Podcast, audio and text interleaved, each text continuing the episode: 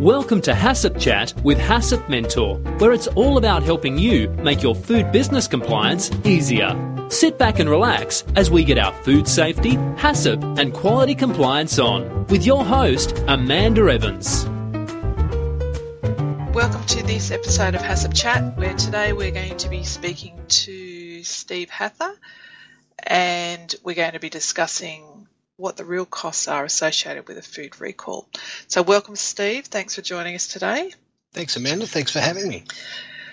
Just uh, before we jump in, just give my HACCP Mentor audience a bit of an overview of, of what you do, who you are, and what makes you in a position to be able to talk about food recalls. Sure. Um, I've been involved with uh, incident management, product recalls, and crisis prevention for probably about 25 years, I guess. Um, the uh, where I really got into the nitty gritty when it comes to product recalls, particularly food recalls, is when I was working for the Coca-Cola company, um, and I designed their global incident management and crisis resolution program. And that really came about as a result of the Belgium crisis in 1999, where all Coke products were removed from shelves across Belgium and a big chunk of France because of what was really a, a fairly minor quality problem that escalated into a major brand crisis. And uh, since that time, my focus has been not only on the kind of technical side of product recalls, but also understanding why incidents and recalls escalate into a brand crisis and obviously um, you know how we can prevent that from happening. Since that time um, uh, and when I left uh, Coca-Cola um, I started my own business and uh, that has now morphed into the Recall Institute. And as the name might suggest we're focused on product recalls and crisis prevention for food and consumer goods companies that sounds good. You're based in Australia, where I am too. Yep. Um, and but you operate internationally, very similar to what I do as well. Yeah, I mean, at the end of the day, we uh, one of the things I did was um, I was a co-author of the international standard for product recall, and um, you know I've been operating in many different countries for a long time, but but really the purpose of the international standard was to kind of bring together all those common elements of product recall and crisis prevention. So it really doesn't matter what country or what products, um, as long as they're food and consumer goods, um, we're talking about that some of those, well, 90% of those principles still apply. So I think it's important to note that most of the things that, that we do can um, be applied in any country in, in pretty much any product. So. Okay, so that, that standard for people who don't know that standard, I'll have a link to that in the, the show notes to this episode. So the standard basically sets the the basic rules, let's say, just like you would for any of the GFSI standards, on how you should be addressing uh, recall management and crisis management within your business. And you can actually get certified, as far as I know, against this standard as well. But it, it's a good kind of framework uh, to have a look at when you are developing your recall and crisis management systems for your business. Yeah, I mean, the standard has a couple of key things that don't often find their way into product recall programs. So um, there's a couple of areas there that you know I, I think are well worth taking a look at. Um, things like um, uh, risk assessment methodology, for example, actually having a structured um, risk methodology for uh, you know the t- decision to recall a product, I think is is really important. And you know often in recall plans, it's kind of a yes no question. You know, yeah. does it does it pose a risk or not? Well, you know. Yeah, how do you actually come up with that? Exactly. And I think a lot of people do um, struggle with that side of it, and yeah, yeah. I think sometimes companies will then rely on the government forcing them to do the recall because right. they can't really structure the way to make that decision. It's like they're too scared to make the decision yes or no. Mm. Um, and then there's this time delay then. Yeah, that happens. And inter- interesting enough, um, most governments won't help you do that assessment. Um, you know, they'll they'll certainly let you know if they think you should recall a product, but they they won't help you go through that process of of yeah, accurately assessing risk. And that's why I think a methodology is really important because if you can go to a government agency and say, here's our assessment of the risk, and as a result of this, we've made these key decisions, you know, that's a different conversation than kind of being forced into doing something that you, you know, you, you may not um, really want to do. Yeah, so. Yep. Yeah, no, that's um, so risk assessment as for any of my listeners who are uh, required to have a GFSI standard implemented within their business, things like SQF or ISO 22000 or sorry more FSSC 22000 BRC global gap any of those bigger standards will all have requirements around food recall but also they've all got these requirements for risk assessment. So it's definitely worth a look at the recall standard. And what's some of the other key things in the standard there steve um, I think the other uh, really important one is the standard talks a lot about strategy. Um, and, you know, I, I think while a lot of companies think about strategy in operational terms, they don't often think about strategy in business terms. So, in other words, you know, the, the perfectly balanced response strategy takes into account consumer safety, uh, brand, and it take, takes into account the strategic, the long-term interests of the business. And so, balancing all those things together to determine your response strategy also helps with your communications. So, I think um, you know a lot of often people get sort of bogged down on the technical side of a product-related problem. Um, and I think it's kind of you while obviously the, technical side of the problem is critical, you also need to think through some of those broader brand and, and uh, business issues that you know, in, in structuring your response strategy and your communication. So, so the, the standard spends a bit of time talking about the strategy. The other thing uh, the standard talks about is um, the need for broader communications. And I know um, a lot of people focus on a newspaper notice, for example, which is probably the least effective means of recall communication um, for a number of reasons. I won't get into all the details here. But these days, social media becomes absolutely a critical part of your communication plan. And I know social media scares the pants off a lot of people. It really doesn't have to be that way. Um, social media is quite different. That's not a one-way communication, um, but um, you know if you structure it right, it's a real opportunity to build engagement with your brand. So yeah. uh, another. I think that's going to be a, a whole other podcast. I think. Oh yeah. on, on social yeah. media. We can talk a lot about social media. Yeah. Yeah. Well, I, I definitely think the audience will want to know yep. more about that side of it. Like just when you were saying there about the you know print media is kind mm. of like well, it's not obsolete, but yeah, I don't. I've, I can't remember the last time I read a newspaper, but it's probably been a good maybe three or four years. But I did notice the other day when I did my groceries, there was a kind of like a tag in front of the product, or it was mm. kind of near where we normally buy this particular mm. product. It's a similar one, which is like a, a chorizo kind of meat. And my husband actually said, Well, yeah, there's that recall notice. So why would we even buy any of their brand stuff? And he's going, why, why would a company put that there? Because nobody would want to buy any of their stuff. And I said, well, they have to do it by law. Mm. This is within Australia to notify the consumer. Yep. He said, but how many consumers actually would then relate that recall to that product as opposed to all of the other, the company's other products? Mm. I said, well, this is the thing that we, we talk about around um, this brand damage. Yeah. So again, that's when we start getting into looking at these real costs associated with a food mm-hmm. recall. That I just thought it was interesting though for him to say that to me. Yep. Um, yep. Because he's totally not weird at all. He's not even in the food industry. You know, all he learns is from you know osmosis by hanging yeah. out with me. But I thought yeah. it was interesting that he actually did say, "Well, why would we even buy any of their products now if they've had yeah. this recall?" But but it's interesting, isn't it? That that's a you know it's a great example of a you know normal consumer. We because we're in the industry, we think about things in, in different ways. Um, you know, I spent a fair bit of time talking to your average consumer and finding out how they feel about how a company's um, managing a recall. And uh, it's really fascinating when you start talking to consumers about you know how they how they view a brand after a recall. Um, if it's handled well, they're actually quite glowing about yeah. the company. Uh, but I tell you what, if they don't, they tell a lot of people very quickly. Um, so it really becomes important to you know to manage a, uh, incidents or recalls effectively.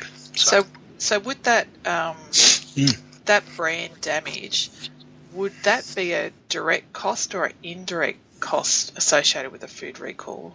Well, it's really well, it, it's part it's part um, direct and part indirect. Um, actually, um, you certainly in terms of loss of immediate sales, you could uh, suggest then you know that's a that's a direct cost of a, a recall, but our primary concern is is the long term damage to a brand and, and, a business because you know that that can lead to significant long term drop in sales. Uh, if you're a B two B um, food supplier, it can lead, you know, lead to loss of major contracts. Um, you know we've had uh, one client in particular um, that I had a conversation with had 75% of their business was generated through a one contract through a leading retailer, uh, and when that retailer basically told him to take his product back, you know that's a very significant impact on, mm. on their business. So well, that's enough to close a business. I think if you lose seventy five percent of your customers are gone overnight, yeah, not a very good business strategy to yeah. put all your eggs in one basket, really. Absolutely. But I, I think I mean it's important to um, understand the differences between some of the direct costs and indirect costs, and I'll, I'll kind of get to you know the subject of um, recall insurance that I'll mention as well. But, yeah. but, if you take a look at direct costs, I mean, there's you know, there's probably no rocket science there, but obviously the, the value of the products that um, have either been destroyed or the costs of reworking, if, if that's appropriate, for example. You've got retrieval costs. You've often got store costs.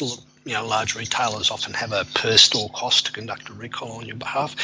Um, I don't know what the going rate is at the moment, but it's something like 85 bucks a, a store, store. which yeah, you know, per, per big, product, I think it is. That's in yeah. Australia.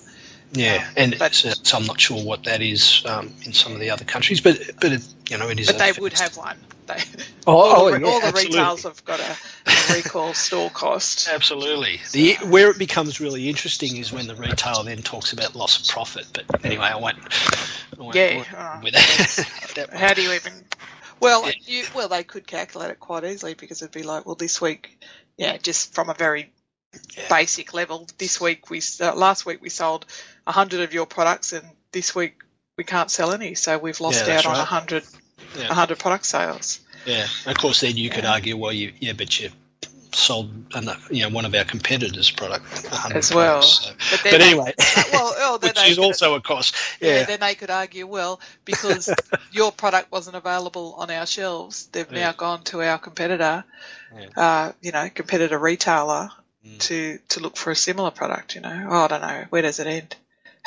yeah, it's a difficult one, and, and it's kind of a case by case one. That, you know, our our experience is that you know it's you know, it comes down to being sensible about it. Mm. But um, yeah, um, so direct costs, um, you've got consult costs. Um, you know, if you have to set up a, a, call center, if you've you know got a significant size um, recall, um, you've got advertising costs. Um, a lot of uh, loss of direct sales off shelf, um, loss of major contracts already mentioned, um, and then you get some into some of your more indirect costs. And um, some of the figures we've seen is roughly 30% of the costs of a recall, for example, uh, are often around interruption, business interruption. Yeah. Uh, so, for example, if the uh, cause of the recall had something to do with a problem on your production line, you've got to shut that line down. Um, obviously, um, there's some business interruption costs. Mm. You've got some loss of sales on an ongoing basis. But then you get start getting into an area which is often very difficult to quantify, and that is the ongoing brand damage, which, which obviously leads to um, long-term loss of sales. And you've got business value uh, itself. Now, of course, the, the really good example of that one was the Patties Foods and the Nanna's frozen berry. Um, yes, with the hepatitis A with the hepatitis A, where you had a, you had a situation if you, you know if you you had a look at the value of the brand of uh, you know Nanna's frozen berries prior to the recall, Um, you know, it was their their fastest growing segment. Um, it, some some estimates put the brand value of Nanna's frozen berries prior to the recall of you know sort of approaching 100 million dollars or or thereabouts. Um, after the recall, um, the uh, business which included not only Nanna's frozen berries but also Creative Gourmet, which was the same product packaged differently. Differently, yeah. Um, it was sold for $1.8 million on the proviso that the Nanna's frozen berries brand went away. So it, it was effectively worth zero. So when you Yeah. start thinking about that sort of loss, you know, you're really talking about significant indirect costs, uh, and that's the sort of thing that's very difficult to, to value. Um, it's getting a little dated now. There's not a lot of statistics around in terms of the cost of a crisis, and and just you know. So what's the difference between a crisis and a recall? Yeah. So um, when you when you look at the sort of escalation process, every company has incidents. You know, you, you have them all the time. There's no such thing as perfect systems and processes. So you'll get problems from time to time. You might get consumer complaints, a whole bunch of things. They're they're all Non, incidents. They- yeah, they- non-conformances, basically yeah, exactly. Exactly. the audience would probably know them as. Yep. Um, and then, um, you know, at, at times it may be appropriate to conduct a recall, and, and we just talked a little bit about the costs of that, of a potential uh, recall. But if it escalates to long-term uh, brand damage and business value, that's when you get into the area of crisis. Now, I define a crisis as any incident that's having a significant ongoing negative impact on the brand or the business you know, we're, we're sort of in a kind of a different category now.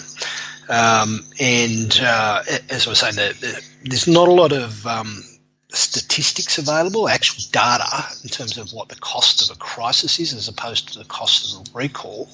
Um, but Yeah, because it'd be very hard to measure Exactly. how you, you, you could measure from a point of, like say, sales. Yep. Because that's, um, you know, quite absolute.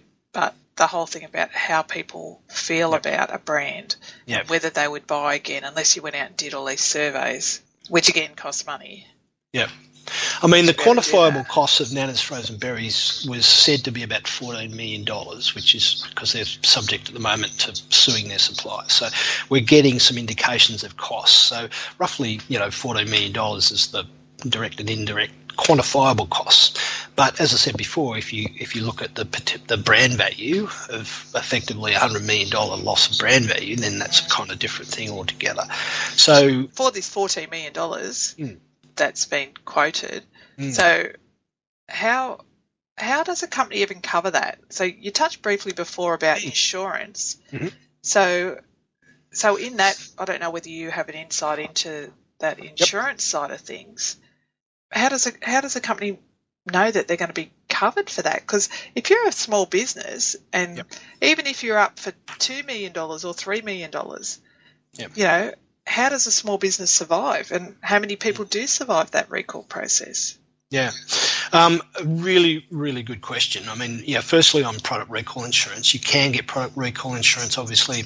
Um, uh, you know, companies need to be very careful about the difference between what's called a product recall extension um, to a pro- like a product liability policy, for example. Product recall extensions are just the direct first party cost, not the um, third party cost. Which So all be- of those direct things that we spoke about before. Correct. Yeah, So the, would not- retrieval, the the storage, the disposal, that's covers all of that stuff, yeah. Uh, yes, mainly. Yeah. You've got to be careful. A lot of policies are quite different, so some some things are covered and some not, and the triggers are a little bit different. But but yeah, effectively you've got your just your basic costs covered by extensions. But when it comes to sort of more the, the more indirect costs and the more significant costs that are often not covered in an extension, so you really need to get a what's called a standalone product recall insurance policy. Now, I'm not a broker. You you know, so um, you know, people need to talk to their insurance broker about the most appropriate one, but just be really careful about the wording and and the difference between the two. But to get back to your question, how do you cover it? Well, Yeah. as I said, product recall insurance will cover um, your direct and quantifiable indirect costs to a certain extent, and depending on the um, uh, the, the, the product and, and the policy. So that's kind of the first step. Unless you're going to spend a lot of money on insurance, on insurance, you're probably not going to cover the ongoing long-term brand damage. There's no insurance policy that's going to cover some of those major costs, and that's where it becomes really, really important to have good systems and processes because companies do not have to get into a crisis. I'm, I'm not aware of any um, major recall that escalated into a crisis um, that wasn't caused by, or at least made significantly worse by the way the company managed it. So, uh, you know, I'm a big advocate of having insurance and systems working in tandem. You got to, you kind of have to have both. So, what insurance does is sort of takes that sort of short-term cost off the table, so you can focus on what's really important. That's the long-term business value associated with managing a recall.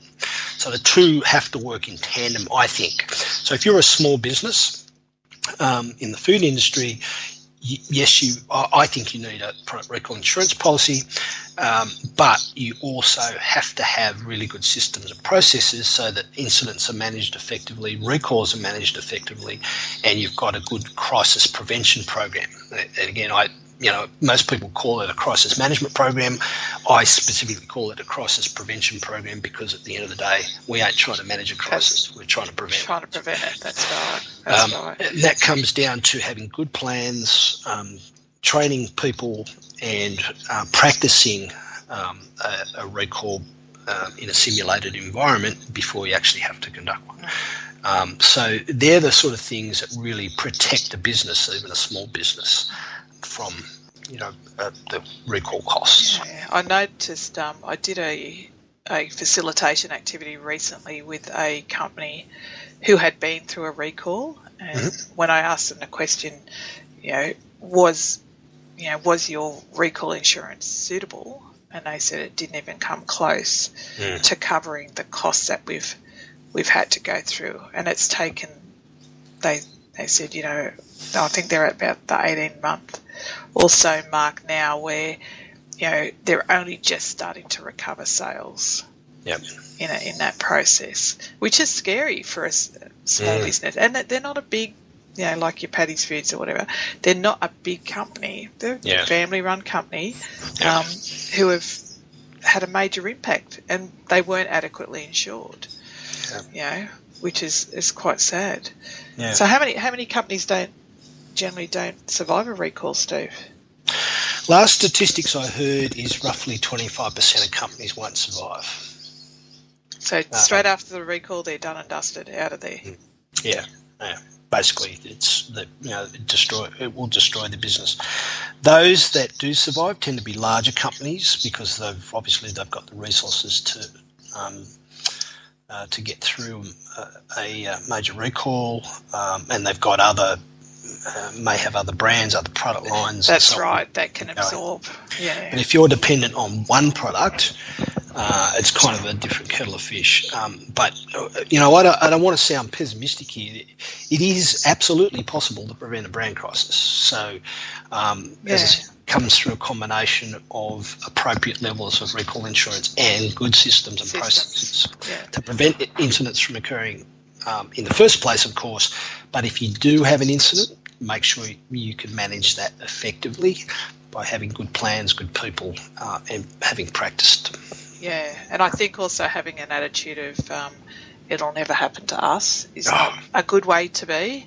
Yeah. Because that's what everybody, I think, says when we go in and do these insurance reviews or yep. recall reviews. They all say, well, we, we never thought it was, you know, all the conditions yep. just happened to be right at the time to the yeah. perfect storm, you know.